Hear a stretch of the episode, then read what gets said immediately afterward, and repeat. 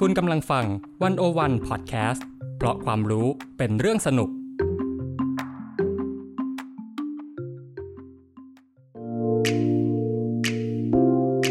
Presscast เข้าถึงสื่อเข้าใจสื่อในยุค disruption สื่อจะอยู่รอดไหม จะปรับตัวอย่างไร ภาวันธนาเลิศสมบูรณ์ คุยทุกเรื่องกับตัวจริงของวงการสื่อมวลชน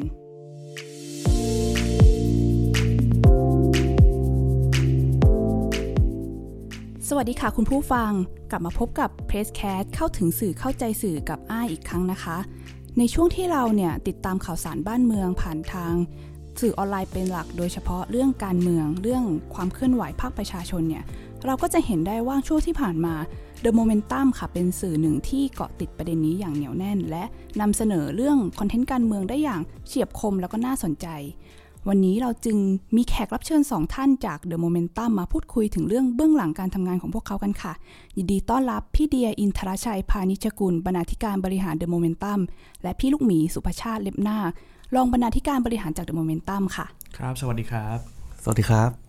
ค่ะจริงๆ ต้องเกริ่นอย่างนี้ก่อนว่าเหมือนได้ยินมาว่าทั้งสองคนเนี่ยเพิ่งจะเข้ามารับหน้าที่บรรณาธิการบริหารกัน เมื่อเดือนพฤศจิกาปีที่แล้วนี่เอง คือก็เลยอยากให้แต่ละคนเนี่ยเล่าสั้นๆหน่อยสิคะว่า เข้ามาทำงานหน้าที่ตรงนี้ได้ยังไง แล้วก็ก่อนหน้านี้ทำอะไรกันมาก่อน ครับ ก็ผมสุประชาตินะครับผมผมลูกหมีเคยเคยเป็นนักข่าวเอ่อที่หนังสือพิมพ์ Post Today นะครับตั้งแต่จบมาเมื่อปี 54 แล้วก็เป็นนักนักข่าวที่ Post Today ประมาณ 5 ปีกว่า แล้วก็ตอนนั้นก็ทำสายการเมือง แล้วก็ทำสายกระทรวงสาธารณสุขนะครับ แต่ว่าแล้วก็ Post Today เนี่ยก็จะเป็น หนังสือพิมพ์ที่ค่อนข้างเปิดกว้าง คือเราก็มีโอกาสได้ไปสัมภาษณ์ตัวละครค่อนข้างเยอะ มีสัมภาษณ์พิเศษ มีบทวิเคราะห์ มีมีคอลัมน์ประจำของผมที่เขียนนะครับ แล้วก็หลังจากนั้นสัก 5 ปีเสร็จผมก็ลาออกไปเรียนต่อ ไปเรียนต่อโทที่ออสเตรเลีย ก็เรียนด้านนี้แหละครับ ด้านด้านด้านข่าวค่ะด้าน journalism พอจบมาปุ๊บก็กลับมาเมืองไทยก็เป็นฟรีแลนซ์อยู่สักระยะหนึ่ง แล้วก็เป็นคอลัมนิสต์ประจำให้กับ The Matter ก็จะเขียนเรื่องการเมือง เขียนเรื่องประวัติศาสตร์ คือโดยส่วนส่วนตัวเนี่ยก็เป็นพวกเนิร์ดเรื่องการเมืองอยู่แล้ว ก็คือดูเรื่องข่าวการเมือง แล้วก็เคยทำข่าวการเมืองมาเอ่อเมื่อสักหลายปีก่อน แล้วก็เลยมีความสนใจด้านนี้ แล้วก็ทีนี้พอ The Momentum เอ่อชวนมาพี่เดียชวนมาว่าค่ะมาทำทีมกันใหม่ สร้างทีมกันใหม่ก็เลยเข้ามาที่ The Momentum ครับ อืมแล้วส่วนพี่เดียล่ะคะ ที่เป็นคนชวนมาเรามาเริ่มทำตรงนี้ได้ยังไง ก็ของผมนะครับก็ เข้าวงการสื่อสารมวลชนมาตั้งแต่ 2548 เนาะค่ะ ก็เริ่มจากเอ่อเขียนสารคดีให้นิตยสารคอคนนะครับ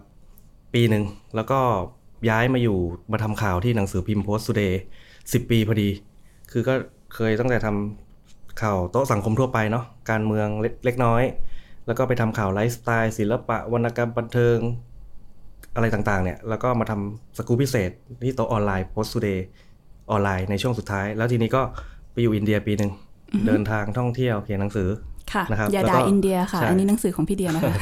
แล้วก็กลับมาเป็นฟรีแลนซ์ปีหนึ่งฟรีแลนซ์นี่คือก็รับจ้างสารพัดค่ะรับจ้างเขียนสคริปต์สารคดีทีวีเอ่อรับจ้างสัมภาษณ์พิเศษต่างๆ เขียนบทความอะไรเงี้ยครับ แล้วก็ปีถัดมาก็อยู่เป็นฟรีแลนซ์ปีหนึ่งเนาะแล้วก็ปีถัดมาก็มาเป็นบกออนไลน์ของสำนักพิมพ์ยิปซีครับ ก็ทำคอนเทนต์เกี่ยวกับเรื่องพวก เอ่อประวัติศาสตร์ครับ แล้วก็สุดท้ายเอ่อพี่นิภาเผ่าศรีเจริญ ซึ่งเป็น content director ของเครือ a dayโพเอตเขาก็ชวนมาทำที่เดอะโมเมนตัมอืมเพิ่งเราเพิ่งมาเริ่มกันที่เมื่อเดือนเออพฤศจิกายนที่ผ่านมานี่เองครับอืมการเข้ามารับช่วงต่อจากกองทีมบรรณาธิการเดอะโมเมนตัมเก่าเนี่ย รู้สึกว่ามันมีความท้าทายหรือมีความกังวลอะไรไหมคะ ครับ ก็สำหรับ พี่นะครับก็ความท้าทายสุดๆเลยคือหนึ่งคือการได้กลับมาทำข่าว ลงมา field ข่าวอีกครั้งในรอบ3-4ปีเนาะคือไอ้เรื่องแบบความร้างลาจากบรรยากาศ การทำข่าว ร้างลาจากแหล่งข่าว การลงพื้นที่การเขียนข่าวสกู๊ปอะไรต่างๆ เนี่ยมันก็ ไม่ได้เขียนนานเนาะเหมือนมันต้องมารื้อ skill ใหม่ว่าอย่างนั้นเถอะไม่ไม่ถึงขนาดนั้นครับเพียงแต่ว่าพอมันไม่ได้อยู่ field อะพอไม่ไม่ได้ไปอยู่ในท่ามกลางบรรยากาศบรรยากาศมอนิเตอร์ข่าวอะไรพวกเนี้ยมันก็ต้องกลับมาทบทวนอะไรต่างๆ เยอะพอสมควรหมด แล้วก็ความท้าทายต่อมาก็คือ มันเข้มข้นขึ้นมาอีกคือ สถานการณ์บ้านเมืองมันค่อนข้างจะร้อนแรงพอดีเนาะอือฮึมันมีม็อบใหญ่มันมีความเปลี่ยนแปลงอะไรมากมาย สถานการณ์ที่มันท้าทายไปอีกคือ เศรษฐกิจมันก็ย่ำแย่เนาะแล้วก็ไหนจะเรื่องกระแสดิสลอฟของพวกเทคโนโลยี พอมาเจอดอกสุดท้ายคือโควิด -19 อีกอือฮึทีเนี้ยสำหรับผมก็คือการกลับมาทำข่าว ในช่วงเวลาแบบเนี้ย มันแบบโคตรท้าทายเลย คิดยากแล้วก็ ตื่นเต้น ค่ะ คือสำหรับผมเนี่ย แลนด์สเคปสื่อมันเปลี่ยนไปหมด จากเดิมที่เราทำหนังสือพิมพ์เนี่ยมันมีเวลาที่จะคือสมัยก่อนเนี่ยมันทุกอย่างมันไม่ได้ออนไลน์เร็วหมดขนาดเนี้ยครับก็มันยังมีเวลาในการที่จะสัมภาษณ์เพิ่ม เวลาที่จะใคร่ครวญเพิ่มว่าจะทำอะไรให้มันแตกต่างจากเดิม แต่ตอนเนี้ยมันคือสมรภูมิใหม่ คือพอพอมันขึ้นมาอยู่บนออนไลน์แล้วเนี่ย เราก็ต้องดูแล้วว่าเฮ้ยคู่แข่งเราทำอะไร เราเป็นยังไงอะไรเงี้ย แล้วก็อีกส่วนหนึ่งที่ที่ถามว่าจากจากทีมเก่าที่มันที่เปลี่ยนไปที่ความท้าทายคืออะไรก็คือ ผมเนี่ยก็ไม่ได้ไม่ได้ใกล้ชิดกับโมเมนตัมมากนะครับก่อนอันนี้ผมผมเคยเขียนให้กับสมัยพี่เคนคือค่ะโมเมนตัมนี่มี3 3ยุคนะครับก็อ่าค่ะยุคแรกก็คือพี่เคนแล้วก็ยุคที่ 2 คือพี่นิวแล้วก็ยุคที่ 3 ก็คือมามาทีมเราเนี่ยก็ก็ก็จะเห็นว่าบุคลิกเนี่ยค่อนข้างแตกต่างกันชัดเจน สมัยพี่เคนก็จะก็จะเหมือน The Standard ทุกวันนี้ แล้วก็แบบพี่นิวก็ก็จะเป็นอีกแนวหนึ่งค่ะก็จะก็จะมีวิธีใคร่ครวญมีวิธีที่จะเรียบเรียงเรื่องเนี่ยให้แบบดูน่าสนใจดูมีสาระแบบหนักๆพอสมควร แล้วก็มายุคเราเนี่ย คือที่ผมผมผมคิดว่ามันท้าทายมากๆคือเราเราก็มาจากคนข่าว แล้วก็สองก็คือพอมาเซตทีมใหม่ พอพอมาตั้งทีมใหม่ ซึ่งเอ่อก็ตอนแรกๆเนี่ยก็ไม่ไม่ได้ใหญ่มากนะครับก็ก็คือเราก็ต้องวางค่อนข้างเข้มข้นเลยแหละว่า วันหนึ่งเนี่ยมันจะมีอะไรบ้าง แล้วเราจะจะมีจะมีความแตกต่างจากคนอื่นยังไง คือการทำสำนักข่าวออนไลน์มันไม่ใช่แบบว่ามีอะไรก็ลง มีอะไรก็ดึงมา มีอะไรก็ก็ก็ลงก็ก็ลงทันทีลงด่วนลงอะไรอย่างนี้อย่างเดียว ซึ่งซึ่งมันก็ไม่ได้สร้างคุณค่าอะไรให้กับ ให้กับโลกอินเทอร์เน็ตนะครับ ก็เราก็พยายามที่จะที่จะหาความแตกต่าง พยายามหาจุดขายของเราใหม่ อีกอย่างหนึ่งก็คือแฟนเพจทั้งหมดเนี่ยที่ที่เรารับรับช่วงต่อมา คือเราไม่ได้บิวมาเอง มันมีมาอยู่แล้ว ซึ่งเราก็ต้องต้องต้องต้องใช้เวลาในการจับทาง พอสมควรว่าแฟนเพจเดิมที่มีอยู่เนี่ยเขาสนใจอะไร เขาชอบคอนเทนต์ที่เราทำไหมแต่ว่ามันก็บังเอิญพอดีก็คือเราเข้ามาในช่วงที่การเมืองค่อนข้างเข้มข้น แล้วก็ ในช่วงนั้นเนี่ยคนก็ค่อนข้างที่จะตอนตอนที่เราเข้ามาพฤศจิกาเนี่ยมันมันเริ่มมีการจับแกนนำม็อบแล้วคือม็อบอาจจะไม่ได้เข้มข้นเท่าเท่าเดือนตุลาพฤศจิกามันเริ่มแผ่วแต่ว่ามันยังมีหลายแง่มุมที่เราที่เรากลับมาใช้ได้ เช่นเรื่อง ตอนนั้นเนี่ยพฤศจิกาเนี่ยมันเริ่มมีเรื่องมาตราหนึ่งหนึ่งสองกลับมาใช้ใหม่ค่ะซึ่งมันมันมันเปลี่ยนมากนะฮะกับสมัยที่เราทำหนังสือพิมพ์ สมัยทำหนังสือพิมพ์เนี่ยเมื่อสักหลายปีก่อนเนี่ยเรื่องหนึ่งหนึ่งสองเนี่ยคือเป็นเรื่องที่แทบจะแตะไม่ได้ แต่ว่าตอนนี้เนี่ย พอพอสังคมมันเริ่มเปิดขึ้น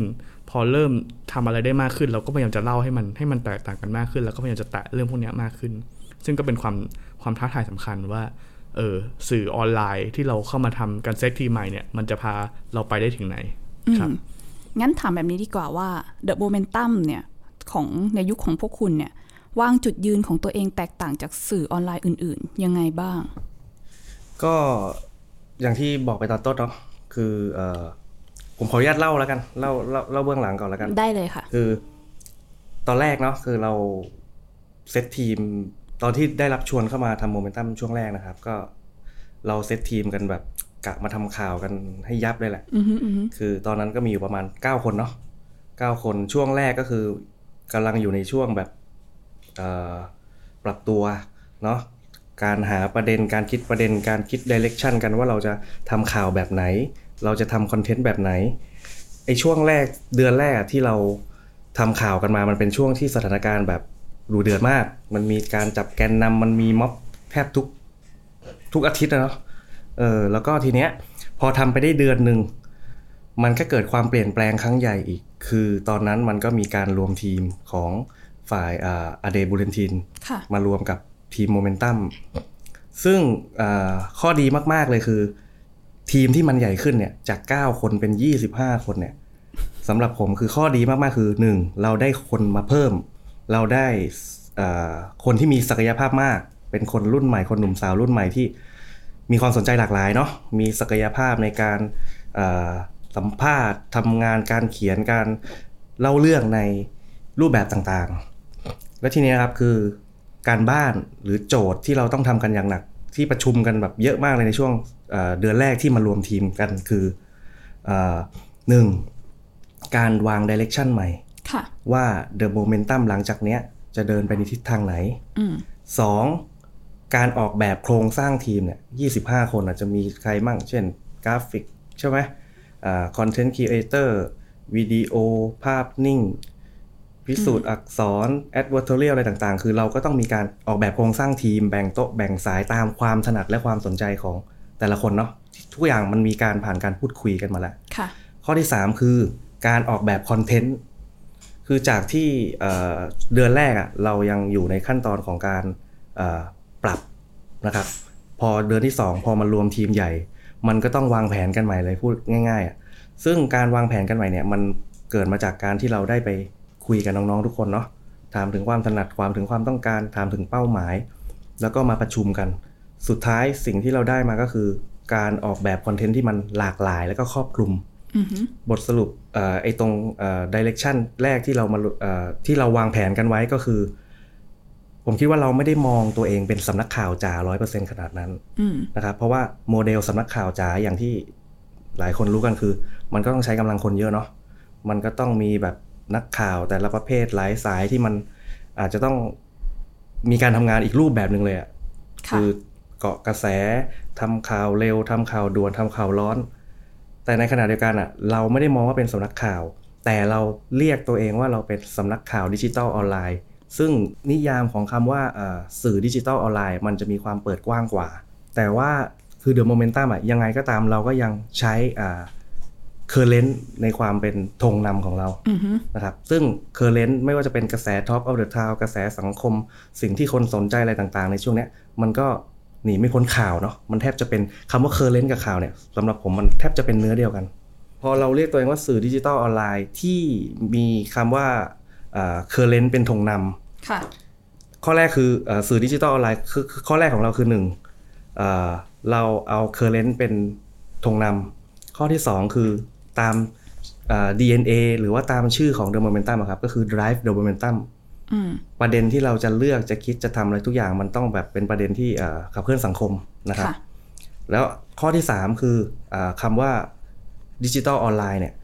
อันนี้เราพูดถึง format หรือว่าแพลตฟอร์มต่างๆ ที่ผ่านมาในยุคก่อน 5 ปีก่อน 10 ปีก่อนมันอาจจะมีแค่บทความเนาะแต่ตอนเนี้ยถ้าเราจะเห็นคือมันมีแพลตฟอร์ม มันมี format มันมีช n แนลอะไรมากมายเลยที่ทำให้เราต้องมานั่งออกแบบในเรื่องของการเล่าเรื่อง บางอย่างอาจจะเป็น report บางอย่างจะอาจจะเป็นสรุป บางอย่างอาจจะต้องเขียนในเชิง analysis หรือบางอย่างอาจจะเล่นเป็นเล่าเป็นคลิปวิดีโอ เป็นอัลบั้มภาพ เป็นสารคดีคือ 3 อย่างเนะครับที่ที่คิดว่ามันเป็นแกนหลักของเรา current drive the momentum แล้วก็ดิจิทัลออนไลน์นะครับ และทีนี้เราก็จะมีการวางคอนเทนต์ไปอีก ซึ่งอย่างที่บอกพอวางคอนเทนต์ดิเอ่อเราเล่น current เป็นหลัก เพราะฉะนั้นข่าวที่มันเป็นธงนำของเรา เราก็พยายามทำให้ต่างลึก แล้วก็นำเสนอให้น่าสนใจ ที่ผ่านมาที่ลูกหมีเขาเป็นคนเออออกแบบมีส่วนในการออกแบบสำคัญก็คือส่วนใหญ่ก็จะเป็น analysis นะแล้วก็ทำข่าวที่เลือกมุมประเด็นที่มันต่าง แล้วก็มีการโทรเช็ค บางเรื่องก็อาจจะมีการลงพื้นที่จริงนะครับ แล้วก็เอ่อสองอะไรข่าวเนาะสองคืองานแปล งานแปลนี่คือเราก็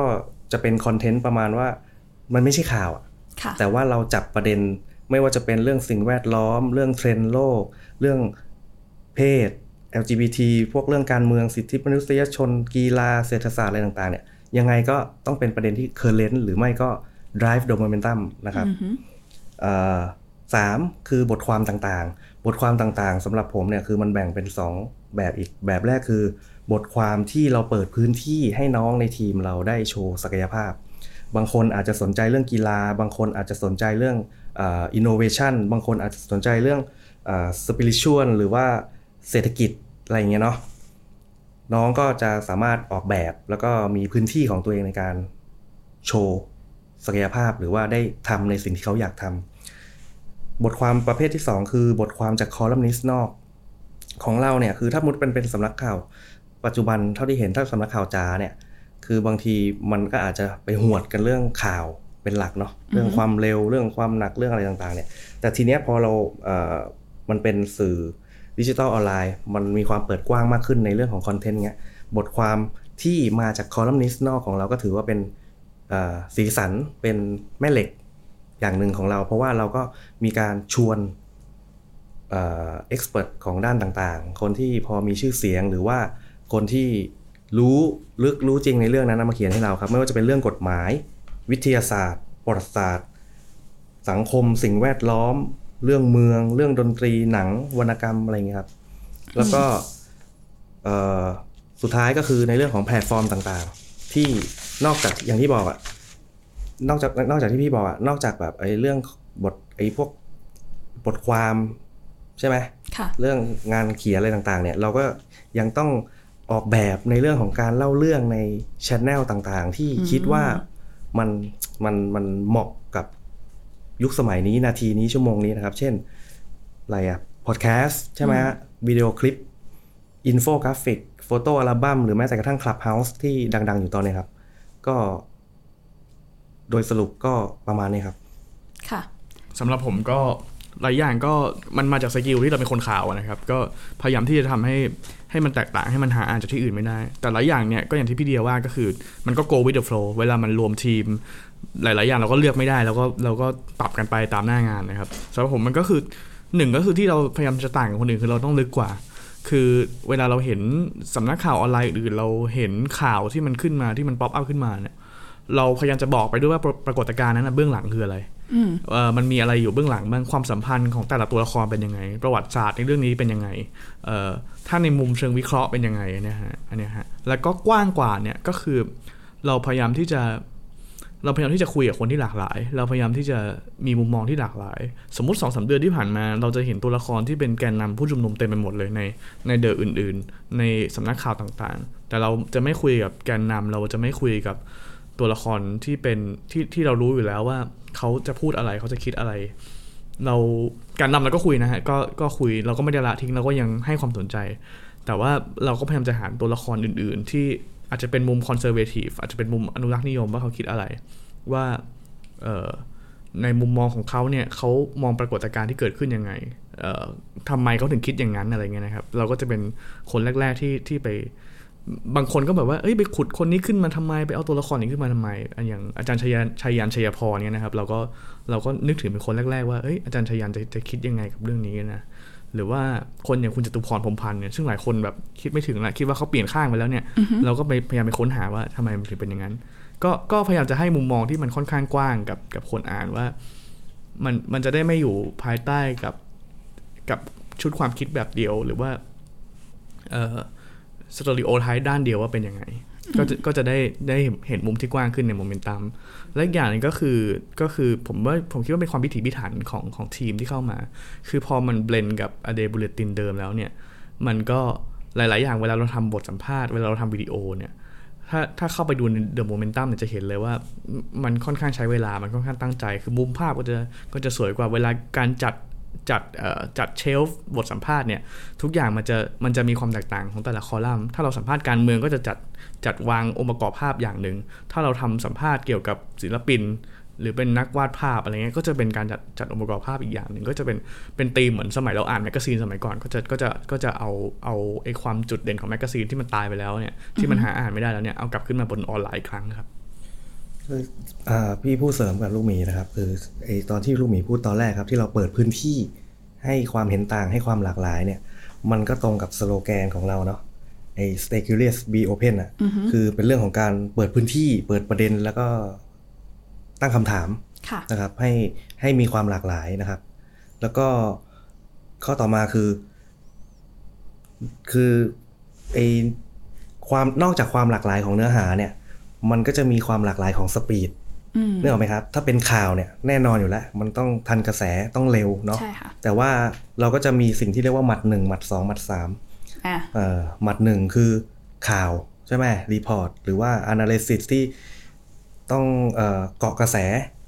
นะครับ ที่กำลังร้อนอยู่ตอนนั้นอะหมัดสองก็อาจจะเป็นเฮ้ย feature ที่มันอาจจะต้อง ยัง current อยู่ แต่ว่าเฮ้ยเราอาจจะต้อง craft ขึ้นมานิดนึงด้วยการค้นคว้าหรือว่าลงพื้นที่หาตัวละครสัมภาษณ์อะไรเงี้ย หรือหมัดสามอาจจะแบบลด speed ลงเลย ไม่พูดเรื่อง speed แต่เรายังพูดถึงประเด็นที่มันต่อยอดจาก currentพูดประเด็นที่มันเป็นเอ่อ drive the momentum อย่างเงี้ยแต่ว่าเราอาจจะไม่เร็วอะแต่ว่าจะคิดประเด็นใหม่ หรือว่าคิดวิธีการเล่าเรื่องใหม่ๆ จะทำอาจจะเป็นสารคดี หรือว่าจะเอาเอามาเล่าในพอดแคสต์อะไรอย่างเงี้ยครับ มันเป็นตัวเสริมกันหมด ไอ้หมัดหนึ่งหมัดสองหมัดสามเนี่ย ถ้าให้จริง ๆ อยากจะชวนคุยอย่างนี้ด้วยค่ะว่า เราจะเห็นเป็นมุมหลักๆ ของ The Momentum ว่ามีทั้งเรื่องหนัก มีทั้งเรื่องข่าว current อย่างเช่นเรื่องการเมืองเรื่องบท analysis วิเคราะห์ต่างๆและกับอีกด้านหนึ่งที่เป็นฝั่งเหมือนไลฟ์สไตล์เลย เป็นเรื่องบทความไปเลย ก็เลยจริง ๆ อยากรู้ว่าพอมันมีความคล้าย ๆ อาจจะ สุดขั้วกันนิดนึงเนาะฝั่งหนึ่งก็หนักอีกฝั่งหนึ่งก็ดูเบาเนี่ยเราได้ไป shape ไหมว่าฝั่งเบาเนี่ยมันเบาได้มากแค่ไหน หรือว่ามันต้องมี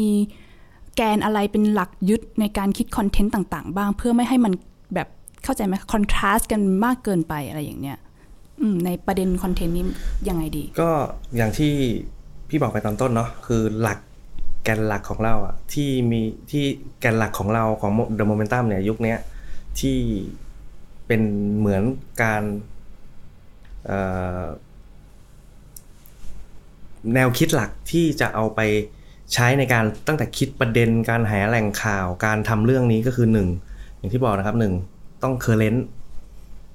ค่ะอยู่ในกระแสที่คนสนใจสอง drive the momentum คือไม่ว่าคุณจะทำประเด็นเรื่องอะไรอะไม่ว่าจะสิ่งแวดล้อม ไม่ว่าจะเพศ สิทธิมนุษยชน กีฬา ดนตรีหนังหนังสือ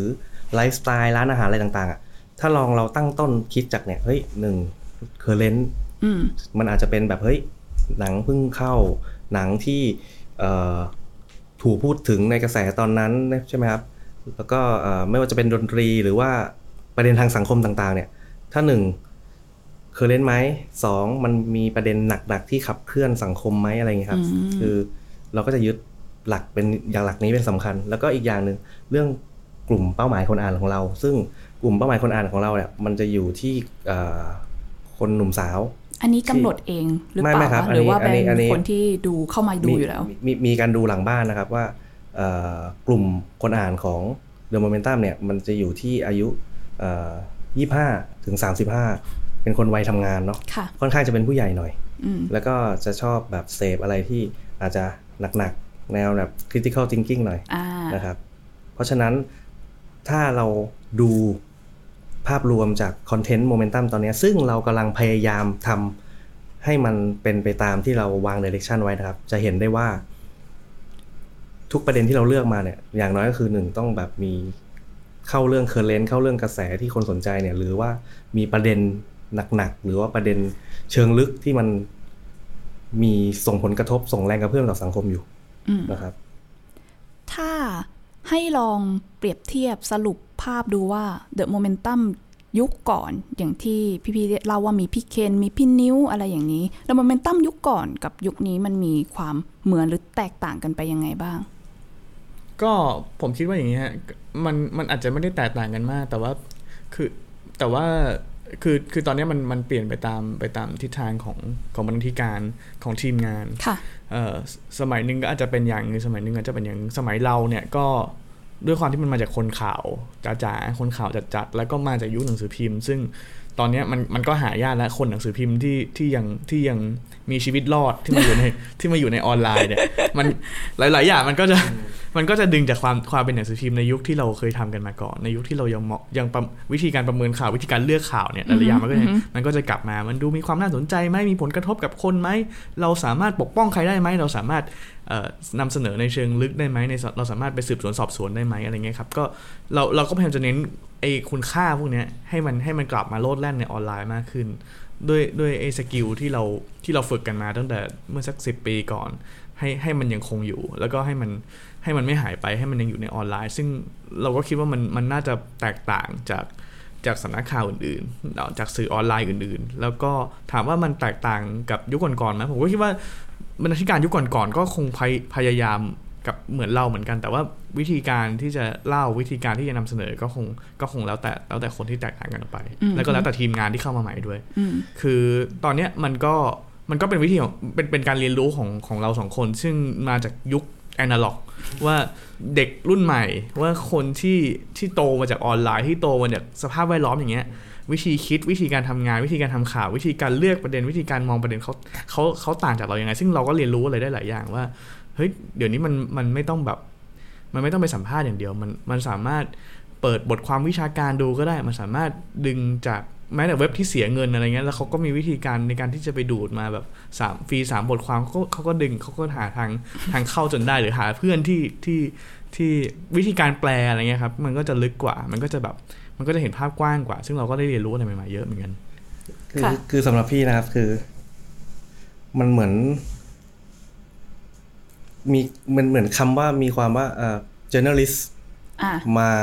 ผสมผสานกับยุคนี้ไอ้ความเป็น content creator ของน้องๆอะอ่าคืออย่างพี่กับลูกหมีเนี่ย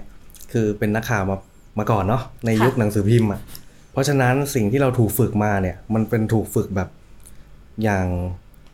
สมบุกสมบันอะ ไม่ว่าจะเป็นในเรื่องของการค้นคว้าหาข้อมูล การหยิบประเด็นข้อมูลข้อเท็จจริงเอามาใช้ การลงพื้นที่สัมภาษณ์ การคัดสรรแหล่งข่าว การ double check อะไรต่างๆ เนี่ย ความ journalist ของเราตรงเนี้ยมันก็มีส่วนไปช่วย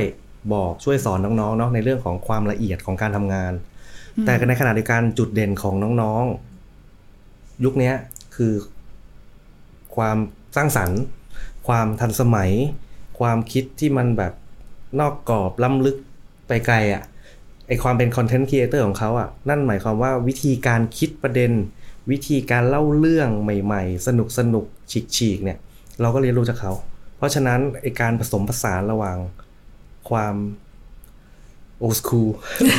กับนิวสคูลอ่าพอมาเจอกันเนี่ย ผมคิดว่ามันเป็นส่วนผสมที่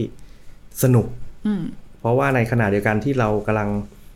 เอ่อปลุกปั้นหรือพยายามทำที่เนื้อหาต่างๆ ให้มันลึกให้มันต่าง ให้มันน่าเชื่อถือมืออาชีพอะไรอย่างเงี้ยเนาะในขณะเดียวกันมันก็ไม่เชยอะเราพยายามทำให้มันเล่าเรื่องให้มันสนุกอะ แล้วอย่างที่พี่เห็นในยุคเนี้ย คือตอนสมัยทำหนังสือพิมพ์เนี่ยว่ามันก็ รูปแบบการเล่าเรื่องการพาดหัวข่าวสไตล์การเล่าเรื่องมันก็จะถูกตีกรอบในเรื่องของพื้นที่เนาะเออความยาวความสั้นอะไรต่างๆ รูปภาพอย่างเงี้ย แต่ตอนเนี้ยพี่คิดว่าพอมาทำสื่อออนไลน์เนี่ยสไตล์การเล่าเรื่องหรือว่าวิธีการออกแบบการเล่าเรื่องต่างๆ ให้มันน่าสนใจเนี่ย มันเป็นเรื่องที่ท้าทายแล้วก็สนุกมากอืมบางอย่างอย่างเงี้ยเฮ้ย แต่ก่อนกูแม่งต้องเขียนสารคดีเป็นสี่ห้าหกเจ็ดหน้า แต่ตอนเนี้ยเฮ้ยมันมาเล่าเป็น photo album ผ่านภาพมันก็เจ๋งเหมือนกันว่ะอ่าบางอย่างเราเคยทำเป็นแบบ เอาตัวเลขเอาอะไรต่างๆ มาย่อยมาเล่าเป็นข้อมูล แต่ตอนนี้แบบเฮ้ยทำอินโฟกราฟิกแม่งไปว่ะอะไรอย่างเงี้ย พี่คิดว่ามันเป็นความสนุกอืมตอนนี้เลยในการทำงาน ค่ะครับซึ่งก็เปลี่ยนไปตามเหมือนเทสของคนรับสื่อด้วยเนาะว่าสมัยนี้ก็ต้องมีอะไรให้น่าสนใจควบคู่ไปกับคอนเทนต์ที่เข้มข้นอะกลับมาที่เรื่องจุดเด่นของ The Momentum ในตอนนี้ที่เราบอกกันไปตั้งแต่ต้นว่านำเสนอเรื่องประเด็นการเมืองแบบเกาะติดเหนียวแน่นเข้มข้นกันอย่างเห็นได้ชัดเลย โดยเฉพาะการเมืองไทย แต่ก็ไอ้ก็สังเกตว่าอาจจะไม่ใช่การเมืองไทยทุกเรื่องเสียทีเดียว ก็เลยอยากจะรู้ว่า เบื้องหลังวิธีคิดของทีมบกเนี่ย เรามีความตั้งใจเสนอการเมืองในแง่มุมไหนบ้าง แล้วจริง ๆ เราต้องการสื่อสารอะไรต่อสังคม เรามีอ g e n d a ยังไงบ้างต่อเรื่องนี้คะเอ่อเรื่องการเมืองเนี่ยครับก็ด้วยความที่ผมเป็นเป็นค่อนข้างจะเนิร์ดกับเรื่องการเมืองแล้วคือเราเรานอกจากอ่านการเมืองมา ตั้งแต่เด็กๆ แล้วก็เราเราก็ยังอ่านประวัติศาสตร์ย้อนกลับไปเราก็สนใจในหลายๆเรื่อง วิธีการเล่าการเมืองของเราของ The Momentum เนี่ยก็คือเราพยายามจะเสนอให้มันกว้างที่สุด คือพยายามที่จะที่จะบอกว่ามันมีเบื้องหลังอะไร สมัยก่อนเวลาที่เราทำหนังสือพิมพ์ทำข่าวการเมืองเนี่ยวิธีการการ grooming ของของโต๊ะการเมืองสมัยนั้นเนี่ยก็คือการหาให้ได้ว่าเบื้องหลังมันมีอะไรบ้าง ลึกคุยกับแหล่งข่าวให้ได้ว่า มันมีอะไรที่เกิดขึ้นข้างหลัง มันมีดีลอะไรบ้าง เรื่องอย่างเงี้ยมันเกิดขึ้นเพราะมันมายังไง เพราะฉะนั้นเนี่ยเราก็พยายามเอาตรงเนี้ยกลับมาใช้ในใน The Momentum ทุกวันนี้ แล้วก็พยายามที่จะพาคนให้หลุดจากไอ้ Echo Chamber หลุดจากเสียงกล้องในห้องแคบๆว่ามันมีแค่เรื่องแค่นี้เท่านั้นนะความจริงมันยังมีเรื่องอื่นๆ มันยังมีเรื่องที่เรื่องที่เป็นเบื้องหลังเล็ก ๆ มันมีเรื่องที่เป็นเกรดเล็ก ๆ มันมีเรื่องในประวัติศาสตร์ที่มันเอามาเชื่อมโยงกันได้รวมถึงเรื่องในต่างประเทศ เเราพยายามนำเสนอ คือตอนคือคือต้นปีแล้วก็ปลายปีที่ผ่านมาเนี่ยไอความท้าทายอย่างหนึ่งก็คือมันมีการชุมนุมเกิดขึ้นเยอะมากทั่วโลก แล้วประเด็นมันมีตั้งแต่ประเด็นเล็กประเด็นน้อยประเด็นแต่เรื่องโควิด ที่มันมีการปิดเมืองหลายประเทศหลายประเทศก็ก็ถล่มรัฐบาลด้วยเรื่องนี้ หรือเรื่องสิทธิมนุษยชน หรือว่าเรื่องในพม่าที่เราก็สนใจมากๆ เพราะว่ามันก็คือคือพม่าเนี่ย มันมันสามารถเป็นพาราเลลกับการชุมนุมในบ้านเรา มันสามารถพูดถึงการเมืองในบ้านเรา เพราะแบบพี่เมืองน้องอ่าบ้านพี่เมืองน้องก็เป็นการเมืองแบบทหารเหมือนกัน เราก็พยายามที่จะหาข้อมูลให้ให้แตกต่าง คือคือเราจะไม่ได้บอกว่ามันเกิดอะไรขึ้นเอ่อมี who what when where why อย่างเดียว แต่เราก็พยายามจะจะมองไปถึงปรากฏการณ์ว่าเฮ้ยทำไมทำพม่าถึงอยู่กับเผด็จการมานานขนาดนี้ แล้วทำไมมันถึงหลุดไม่ได้สักทีเราก็พยายามที่จะที่จะพยายามให้มันเห็นเบื้องหลังให้มันเห็นเบื้องลึกว่ามันเกิดอะไรขึ้น ครับ อืมค่ะ ทีนี้เนี่ยถ้าเกิดเจาะจงลงไปอีก เราจะเห็นว่าเดอะโมเมนตัมก็เกาะติดการเคลื่อนไหวภาคประชาชนเรื่องการชุมนุมในไทยอะไรอย่างนี้แทบเกือบทุกม็อบเลยล่าสุดก็มีการออกมาแสดงจุดยืนของเรื่องม็อบ 20 มีนาที่มันมีเรื่องความรุนแรงต่อสื่อมวลชนอะไรอย่างนี้ด้วย แต่ว่าหลาย ๆ สื่อเราก็จะเห็นว่าบางที บางสื่ออาจจะเลือกไม่นำเสนอเรื่องนี้มากนัก เพราะว่าอาจจะติด ข้อจำกัดอะไรบางอย่างหรือว่า แล้วแต่เรื่องภายในองค์กรของเขา The Momentum มีข้อจำกัดหรืออะไรสิ่งที่ต้องคำนึงถึงในคล้ายๆทำนองนี้บ้างไหมคะ ในการนำเสนอเรื่องการเมือง โดยเฉพาะว่าเป็นการเมืองในการความว่าขัดแย้งแบบนี้ คือ ความท้าทายมาก ๆ อีกอย่างหนึ่งของในเรื่องของสถานการณ์บ้านเมืองเป็นอย่างนี้เนาะในเรื่องของความ ตื่นตัวทางการเมืองของคนหนุ่มสาว ในเรื่องของการชุมนุมเคลื่อนไหวของม็อบในรอบล่าสุดที่ผ่านมาเนี่ย พี่คิดว่าเรื่องมหนึ่งหนึ่งสองเนี่ย มันเป็นหัวข้อที่สำคัญใหญ่แล้วก็หลีกเลี่ยงไม่ได้อีกแล้วที่จะพูดถึงเนาะค่ะเพราะว่าอย่างที่เราเห็นอะพอมันมีการชุมนุมตลอดห้าหกเจ็ดเดือนที่ผ่านมาสามข้อเรียกร้องโดยเฉพาะข้อสุดท้ายคือ ปฏิรูปสถาบันกษัตริย์เนี่ยมันถูกพูดถึงอย่าง อย่าง เปิดเผยมากขึ้นอือหือสาธารณะมากขึ้น เพราะฉะนั้นในวันที่เขาเรียกกันว่า ไอเพดานขยับเนี่ย สื่อถ้าจะไม่นำเสนอหรือว่าถ้าจะไม่พูดถึงอะ่ะมันไม่เหมือนยุคก่อนแล้วเนกอะไหมที่แบบต่อให้พูดในเชิงแบบวิพากษ์วิจารณ์โดยสุจริตสื่อกระแสหลักก็ไม่พูดถึงยกเว้นประชาไทย ซึ่งเขาทำมาตลอดเนาะแต่ตอนเนี้ยคือในความที่ The Momentum คือกลับมาฟอร์มทีมใหม่ กลับมาลุยกันในเรื่องของสนามข่าวกันอีกรอบเนี่ย เพราะฉะนั้นพี่คิดว่า ในเรื่องที่มันเป็นเรื่องที่แบบคนไม่ค่อยพูดถึง ไม่กล้าพูดถึง มันยิ่งต้องพูดนะครับ เพราะว่ามันเป็นประเด็นที่มันมันสำคัญมากๆแล้วตอนเนี้ยอย่างที่เราเห็นนะคือมันโดน กฎหมายนี้มัน ส่งผลกระทบยังไงเนาะคนเข้าคุกไปกี่จะห้าสิบคนแล้วหกสิบคนละได้โดนคดีไปหกสิบคดีแล้วมั้งอยู่ในคุกไม่รู้กี่คน เพราะฉะนั้นหน้าที่ของสื่ออีกอย่างหนึ่งที่ท้าทายมากในในในช่วงเวลาเนี้ยครับ คือ มันต้องพี่คิดว่ามันต้องกล้านำเสนอเนาะค่ะ เออ แต่ว่า ไอเพดานหรือว่าเส้นที่ที่ที่ถามมา พี่คิดว่า โอเค เราแม่งก็ยังอยู่ในประเทศเนี้ยเนาะ กฎหมายมันก็ค่อนข้างจะรุนแรงแล้วก็ป่าเถื่อน อย่างน้อยที่สุดอะคือ มันก็ต้องเพย์เซฟตัวเองอะเพราะฉะนั้นพี่บอกกับทีมตลอดว่า เรื่องหนึ่งหนึ่งสองเนี่ย เรื่องเจ้า คือหนึ่งเราต้องนำเสนอข้อเท็จจริงเนาะนำเสนอแฟกต์อย่างตรงไปตรงมานั่นแหละ เปิดพื้นที่เนาะให้เหยื่อหรือว่าให้คนที่ถูกกระทำอย่างไม่เป็นธรรมแต่ว่านำเสนอภายใต้ของการแบบ ข้อมูลข้อเท็จจริงอะ่ะไม่แซะไม่เอาสะใจอืมไม่ไม่เอามันอะ่ะ เพราะว่า คืออย่างน้อยที่สุดคือแบบเราเรา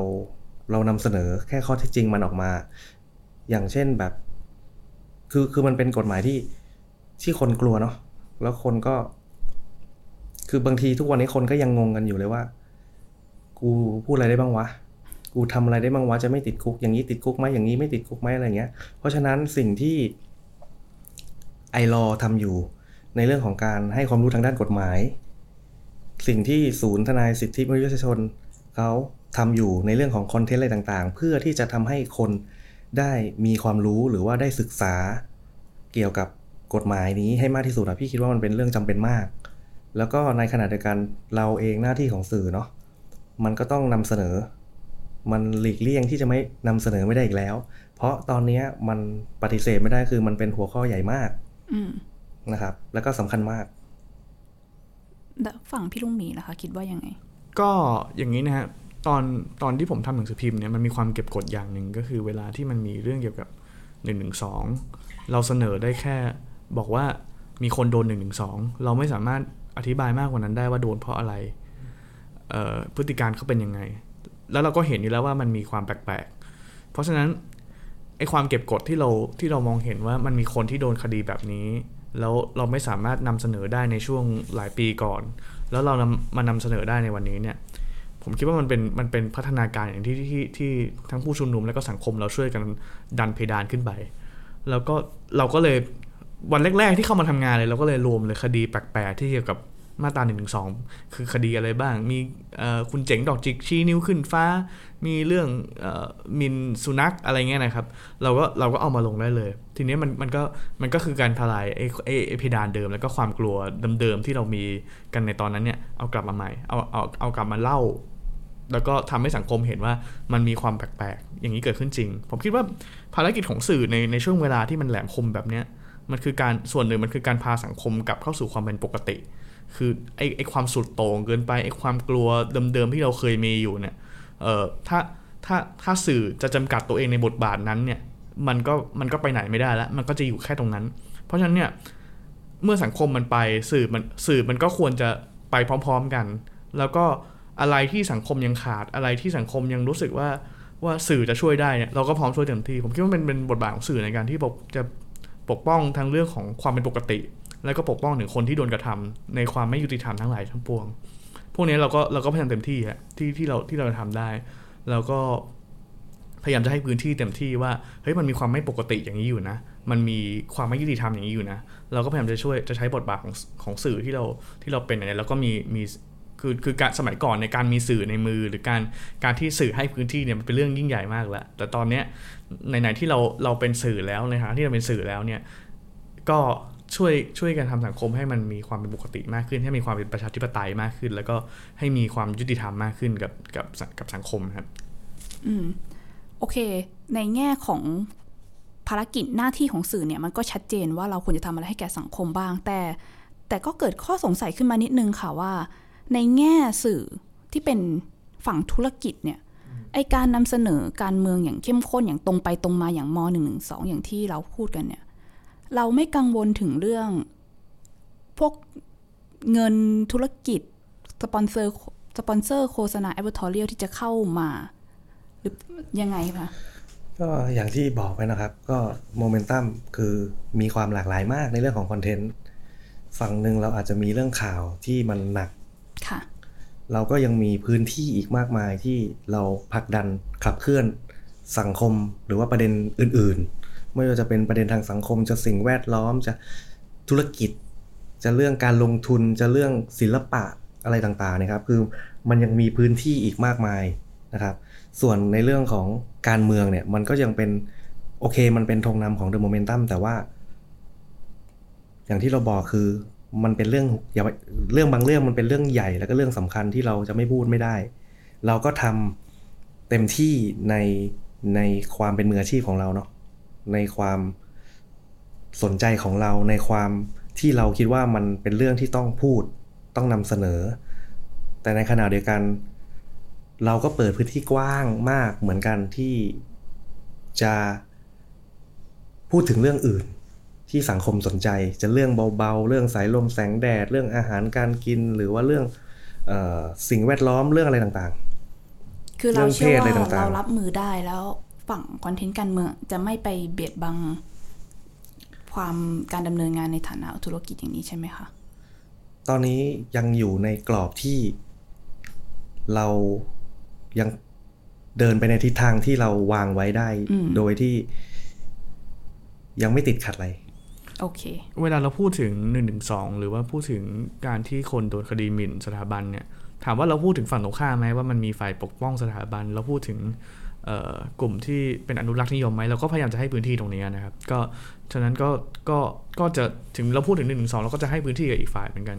แล้วเราก็พยายามจะเสนอ อย่างที่เราบอกก็คือพยายามจะเสนอแนวคิดให้มันให้มันกว้างกว่า ที่เราเห็นในผู้ชุมนุมหรือประเด็นที่พูดกันบนท้องถนนอย่างเดียว ก็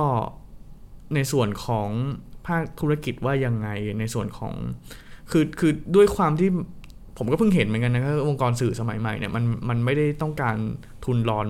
ขนาดใหญ่มากๆ อันนี้ผมอาจจะผิดก็ได้นะ แต่ว่าเท่าที่เห็นเนี่ยคือองค์กรมันไม่ได้แบบมันจะต้องแบบ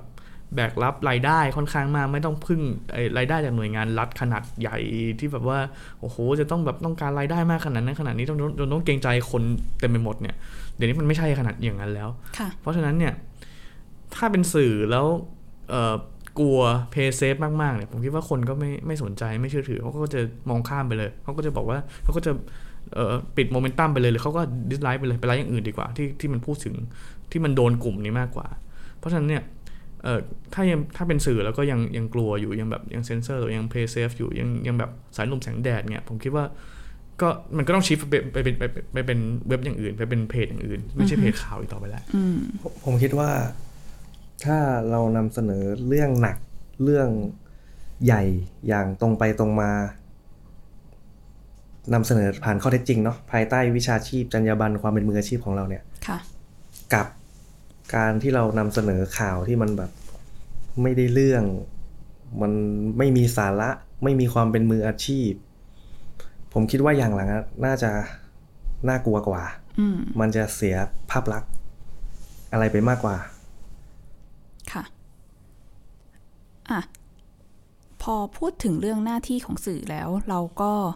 มีประเด็นหนึ่งที่อยากจะชวนคุยว่า เราเชื่อว่าเวลาเกิดคดีการเมืองหรือเหตุการณ์ที่เจ้าหน้าที่รัฐเนี่ยอาจจะคุกคามประชาชน สื่อควรจะฉายสปอตไลท์ไปที่คนเหล่านั้นให้มากๆ ควรจะรายงานให้มาก แต่ก็อยากรู้จริง ๆ ค่ะว่าการที่สื่อรายงานว่าเกิดอะไรขึ้นกับคนเหล่านั้น มันช่วยพวกเขาได้จริงหรือเปล่า หรือว่าพี่ๆคิดว่าสื่อควรจะทำอะไรที่มากไปกว่านั้นคะผมยกตัวอย่างเรื่องอ สองเรื่องเนาะเรื่องการเมืองเรื่องหนึ่งเรื่อง ก็การเมืองสองเรื่องแหละอ่าเรื่องแรกก่อนเลยคือ ผมยกตัวอย่างในยุคนี้เนาะยุคที่ รัฐบาลมัน มันกดขี่ประชาชน ในยุคที่มันมีอำนาจเถื่อนบางอย่างที่พอคุณเห็นต่าง คุณส่งคนไปถ่ายรูปหน้าบ้านเขา ไปข่มขู่คุกคามเขา ไปอุ้มเขา คือถ้าอยู่ดีๆ คนประชาชนมือเปล่า ประชาชนผู้บริสุทธิ์คนหนึ่งไปม็อบ เพราะไม่เห็นด้วยกับการบริหารงานของรัฐบาล ไม่เห็นด้วยกับความอายุติธรรมอะไรที่เกิดขึ้นในสังคม แล้วถูกอยู่ดีๆ ถูกหิ้วไปอย่างเงี้ยถูกถูกอุ้มหายไป แม่งสื่อกระแสหลักไม่สนใจ สังคมไม่สนใจ ผมคิดว่ามันเป็นหน้าที่ของเราที่ช่วยได้ ในเรื่องของการนำเสนอข่าว ในเรื่องของการเช็คข่าว เช่นแบบเช็คทนายใช่ไหมเช็คทางตำรวจ คือพอเราฉายไฟไปพอเราพูดเสียงส่งเสียงไปเนี่ย สังคมก็จะหันมาสนใจ แล้วก็ช่วยกันเป็นหูเป็นตาช่วยกันปกป้องนะครับ หรืออย่างเคสเอ่อบางกลอยอย่างเงี้ยพี่ยกตัวอย่างคือแบบเป็นเป็นแบบชาวกะเหรี่ยงเนาะตัวเล็กตัวน้อยที่ อยู่ในป่า ไม่มีอำนาจ ไม่มีเงิน ไม่มีเส้นสายในมือ แล้ววันหนึ่งถูกรังแกอย่างไม่เป็นธรรม ถ้าไม่มีการช่วยกันหรือว่าสื่อไม่ลงพื้นที่ไปพูดถึงความทุกข์ยากของเขาไม่รายงานถึงความเดือดร้อน หรือว่าชะตากรรมที่ถูกกระทำของเขา อย่างซ้ำแล้วซ้ำเล่า ถูกเผาบ้าน ถูกอุ้มหาย ถูกไล่ออกจากพื้นที่ ถ้าสื่อไม่ทำหน้าที่นะครับ ก็ จะไม่มี จะไม่มีสังคมจะไม่รับรู้เลยไอ้เรื่องความอายุธรรมที่เกิดขึ้นอย่างเงี้ย เพราะฉะนั้นคืออย่างเคสบางกอยเนี่ยมันก็เห็นได้ชัดว่า พอสื่อลงพื้นที่ช่วยกันฉายไฟช่วยกันทำช่วยกันนำเสนอข้อเท็จจริงนำเสนอความทุกข์ยากของของคนที่ไม่มีปากไม่มีเสียงอะ่ะไม่มีสื่อในมือไม่มีอำนาจเนี่ย มันทำให้สังคมหันมาสนใจ แล้วก็อาจจะช่วยกันกดดันส่งเสียงไปยังรัฐบาลหรือว่าคนที่มีอำนาจในการจัดการเรื่องนี้นะครับสำหรับผมบทบาทของสื่อในประเทศประชาธิปไตยมันสำคัญมากก็คือมันต้องตรวจสอบอำนาจรัฐ แล้วมันต้องปกป้องคนเล็กคนน้อย ไม่ว่าใครจะโดนกระทำอะไรจากอำนาจรัฐ หรือจากอำนาจอื่นๆเนี่ยหน้าที่สื่อก็คือต้องปกป้องพวกเขา เพราะฉะนั้นเนี่ยเวลาที่ตั้งคำถามเรื่องออใช้ความรุนแรงกับประชาชน เวลาตั้งคำถามเรื่องการใช้อำนาจที่โดยมิชอบกับประชาชน หรือแม้กระทั่งกับตัวเองเนี่ยสื่อต้องทำหน้าที่ปกป้อง ต้องทำหน้าที่นั้นอย่างเต็มที่อยู่แล้วครับแล้วผมยกตัวอย่างอีกเรื่องหนึ่งคือเรื่องที่เราเล่ากันเมื่อก่อนอันนี้ก็คือเรื่องการออกแถลงการ ผมเนี่ยเคยอยู่ในสมาคมนักข่าวมา เคยเป็นกรรมการเรื่องสิทธิเสรีภาพมา เราก็พอจะรู้ข้อจำกัด ตอนตอนนั้นเนี่ย ทำเรื่องสิทธิเสรีภาพในช่วงที่ช่วงต้นๆของการรัฐประหารเลย ตอนนั้นเนี่ยพลเรือนขึ้นศาลทหาร มีการใช้ม .44 ทำนู่นทำนี่ หน้าที่สื่อตอนนั้นเนี่ย แทนที่จะออกมาบอกว่า เออเขาก็พยายามบอกนะครับ ว่าทำอย่างนี้ไม่ถูกทำอย่างนี้ไม่ได้ เรียกร้องให้เลิกใช้ แต่ว่าพอพอถึงเวลาจะต้องออกแถลงการจริงๆ มันกลายเป็นอีกอย่าง เพราะว่าเขาก็พยายามจะพยายามจะประดิประนอมกับอำนาจรัฐพอสมควรในสมาคมนักข่าวนะครับ ตอนนั้นเนี่ยมันมีการออกมอตโต้อย่างหนึ่งว่าสิทธิอะไรเสรีภาพบนความรับผิดชอบ ซึ่งก็จะพยายามจะบอกว่าเฮ้ยสื่อต้องมีความรับผิดชอบด้วย ในช่วงเวลาที่แบบรัฐกดดันอะไรเงี้ย ซึ่งเราก็แบบเอ๊ะทำไมเราต้องออกแถลงการอะไรอย่างนั้นทำไมเราต้องมีท่าทีอย่างนั้น ในเมื่อรัฐใช้อำนาจรัฐใช้ใช้แรงกดดันหลายๆอย่างที่มันไม่เป็นธรรมอันนี้มันก็ฝังใจเรามาตลอดว่า เวลามันมีเหตุการณ์อะไรอย่างเงี้ยสื่อควรจะมีจุดยืนที่ชัดเจนในการปกป้องประชาชนปกป้องการใช้อำนาจโดยมิชอบ แล้วก็ปกป้องการคุกคามที่มันที่มันอาจจะเลยกรอบของกฎหมายไปทุกวันนี้เราพอมาทำสื่อพอพอได้บริหารองค์กรสื่อแล้วพยายามที่จะเราก็พยายามที่จะมีจุดยืนบางอย่าง เวลาที่มันมีเหตุการณ์ไอ้ไอ้ความไม่ปกติหลายๆอย่างเนี่ยให้ให้มันกลับมาเป็นปกติครั้งหนึ่งแล้วก็สื่อเนี่ยมันจะเป็นตัวหนุนเสริมสำคัญอย่างมาก ถ้าสังคมเห็นว่าสื่อมันไปด้านนี้แล้วเนี่ย ผมคิดว่าเออเขาก็เขาก็มีความเชื่อมั่นเขาก็มีความเชื่อใจอย่างหนึ่งว่าสื่อเนี่ยเป็นตัวแทนให้เขาได้นะ ไม่ใช่สื่อนี้เป็นตัวแทนของของอำนาจไหน ไม่ว่าไม่ใช่สื่อนี้เป็นเป็นตัวแทนของความเงียบงันอะไรเงี้ยครับอืมแล้วในวันที่เกิดเหตุการณ์ที่เจ้าหน้าที่รัฐเนี่ยทำร้ายประชาชนแม้กระทั่งสื่อมวลชนแบบเนี้ยพี่ๆยังเชื่อในพลังของสื่อที่ต่อสู้กับความอายุติธรรมในสังคมอยู่ใช่ไหม เชื่อแค่ไหน พลังของสื่อที่มีอยู่ในตอนนี้ค่ะ มันสามารถกดดันรัฐให้เปลี่ยนแปลงการกระทำของตัวเองได้จริงหรือเปล่า ผมเชื่อผมเชื่ออย่างหนึ่งว่ายังไงเราก็เราเรายังทำสื่ออยู่ถึงทุกวันนี้เพราะว่าเรายังเรายังเชื่อว่าเรามีประโยชน์อะไรบางอย่างในการต่อสู้กับกับไอ้ความไม่ยุติธรรมกับความไม่ปกติเเรายังมีประโยชน์บางอย่างในการเล่าเรื่องให้สังคมรับรู้ว่า มันมีความไม่ปกติเหล่านี้อยู่ เรายังมีประโยชน์ในการนำเสียงของคนเล็กคนน้อยที่ต่อสู้กับเรื่องของความไม่เป็นธรรมเนี่ยเอามานำเสนอให้มันกว้างขึ้น เรายังมีประโยชน์ในการนำเสนอแง่มุมหลาย ๆ อย่าง ให้กับให้กับคนที่ทั้งคนที่ต่อสู้กับนารัฐและคนที่อยู่ฝ่ายเดียวกับนารัฐได้รับรู้ ทุกวันนี้ถึงมันจะถึงถึงหลายหลายคนอาจจะมองว่าเราเลือกข้าง หลายคนอาจจะมองว่าเราเสนอข่าวด้านเดียวอะไรเงี้ย แต่แต่แต่ถ้าดูแต่ละชิ้นงานของเราที่เราพยายามจะเลือกขึ้นมาเนี่ยเราก็พยายามจะจะจะเล่าในหลาย ๆ มุม คือวันนี้อาจจะด้านนี้อีกวันนี้อาจจะด้านหนึ่งอีกวันนี้อาจจะอาจจะเป็นอีกด้านหนึ่งอาจจะบอกว่าทำให้มันมันให้มันผสมผสานเข้าด้วยกันว่า ข่าวของเราเนี่ยมันมีองค์ประกอบของทุกฝ่ายทุกด้าน ไม่ได้แบบอยู่ในด้านเดียว ไม่ได้อยู่ในทำให้ให้ทุกคนเห็นด้านเดียวไปทั้งหมด เพราะฉะนั้นเนี่ยเรายังเชื่อในพลังของสื่อว่ามันจะสามารถเปลี่ยนสังคมได้บางอย่าง ถึงมันไม่สามารถต่อสู้จนมันล้มอำนาจรัฐจะล้มอำนาจทุนอะไรได้เนี่ย แต่มันมันคือการปลูกความคิดทางปัญญาไปเรื่อยๆ คนก็จะรับรู้ข้อมูลที่เราพยายามจะให้เรื่อยๆ เราอาจจะไม่ได้ฉลาดมาก แต่ว่าเราก็พยายามจะเสนอให้มันหลาย ๆ ด้านให้มันแบบให้ให้คนเห็นทุกมุม ซึ่งมันมันก็ใช้เวลาครับ มันอาจจะปีสองปีสิบปี แต่ว่าถ้าคนมันมันมีมี ความรู้มากขึ้นมันมีมันเห็นเบื้องหลังมากขึ้น มันเห็นประวัติศาสตร์มากขึ้น คนผมเชื่อว่าคนก็จะมีวิธีในการต่อสู้กับอำนาจรัฐ มีวิธีในการต่อสู้กับความไม่ยุติธรรมที่ชัดขึ้น พี่เดียล่ะคะคิดว่ายังไง ก็โอเคอประเด็นบางประเด็นเนาะเรื่องบางเรื่องมันสมควรที่จะเปิดพื้นที่กลางให้สองฝ่ายสองแนวคิดสองความเชื่อสองอุดมการมา ถกเถียงแลกเปลี่ยน เพื่อถกเถียงแลกเปลี่ยนเพื่อให้เกิดแบบหาทางออกเนาะหาข้อสรุปนะครับ แต่ว่าไอ้วันที่คำถามมัน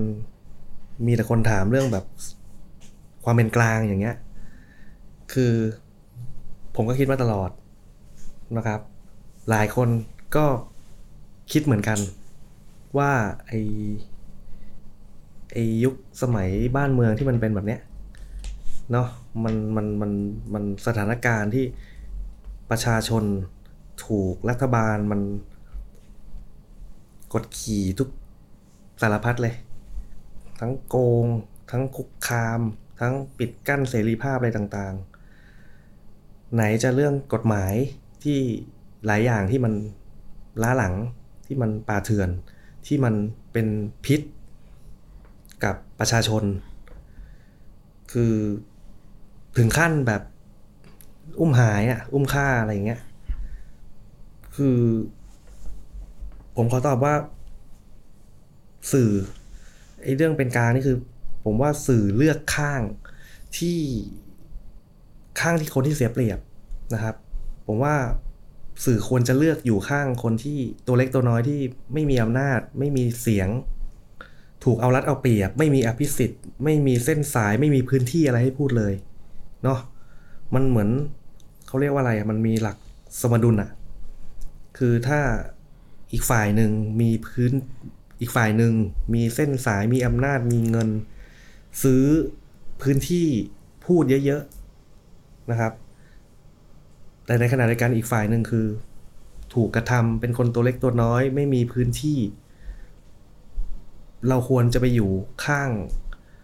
คนที่ เสียเปรียบอย่างนั้นดีกว่าอืมนะครับ มันมันเป็นเรื่องของ ไงเดียเหมือนคนตัวใหญ่ต่อยกับคนตัวเล็กอะ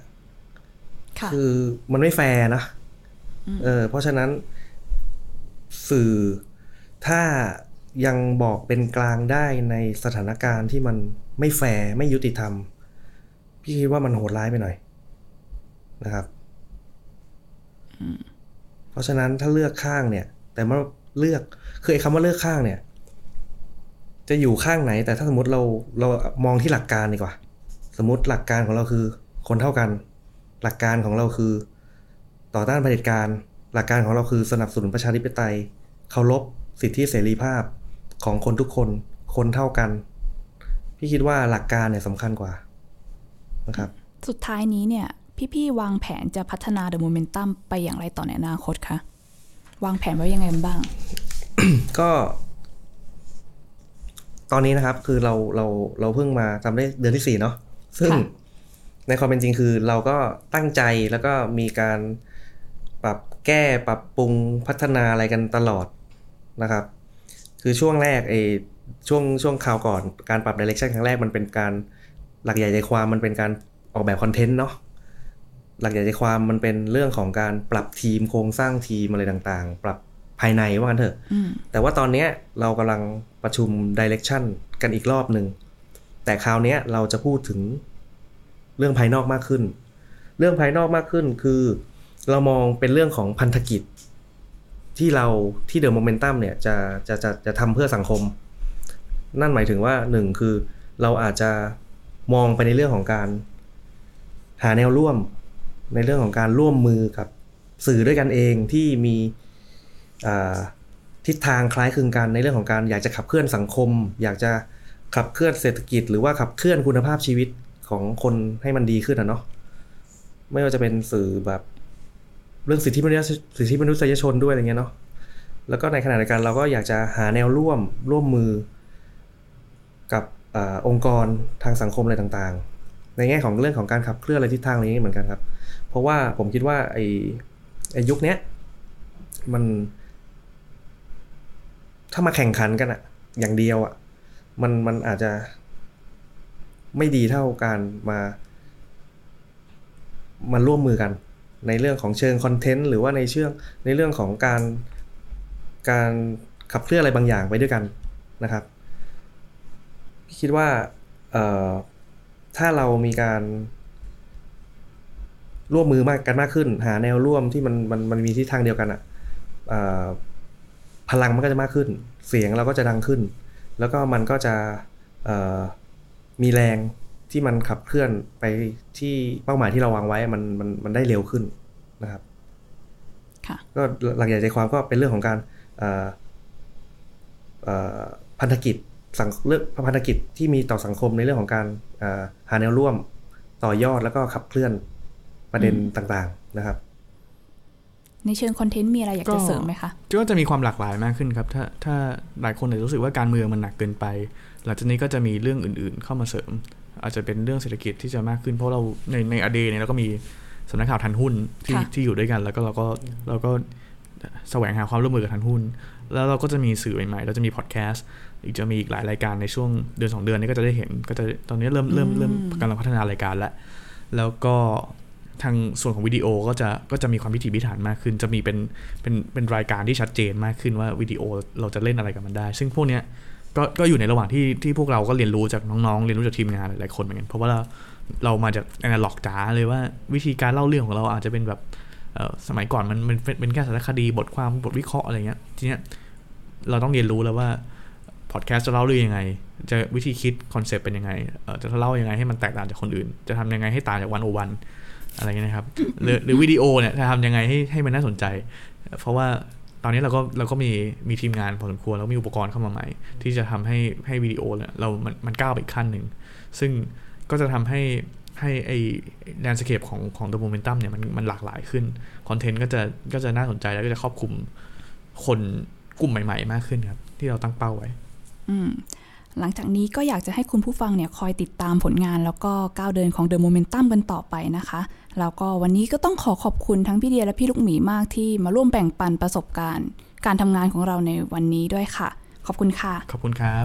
ขอบคุณครับ ค่ะสำหรับคุณผู้ฟังที่สนใจติดตามอยากฟังรายการ p a c e c a s t เข้าถึงสื่อเข้าใจสื่อในยุค disruption ตอนอื่นๆ ก็สามารถติดตามได้ที่เว็บไซต์ d 1 0 1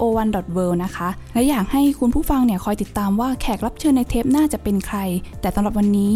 อ้ายภาวันธนาเลิศสมบูรณ์ต้องขอตัวลาไปก่อน สวัสดีค่ะ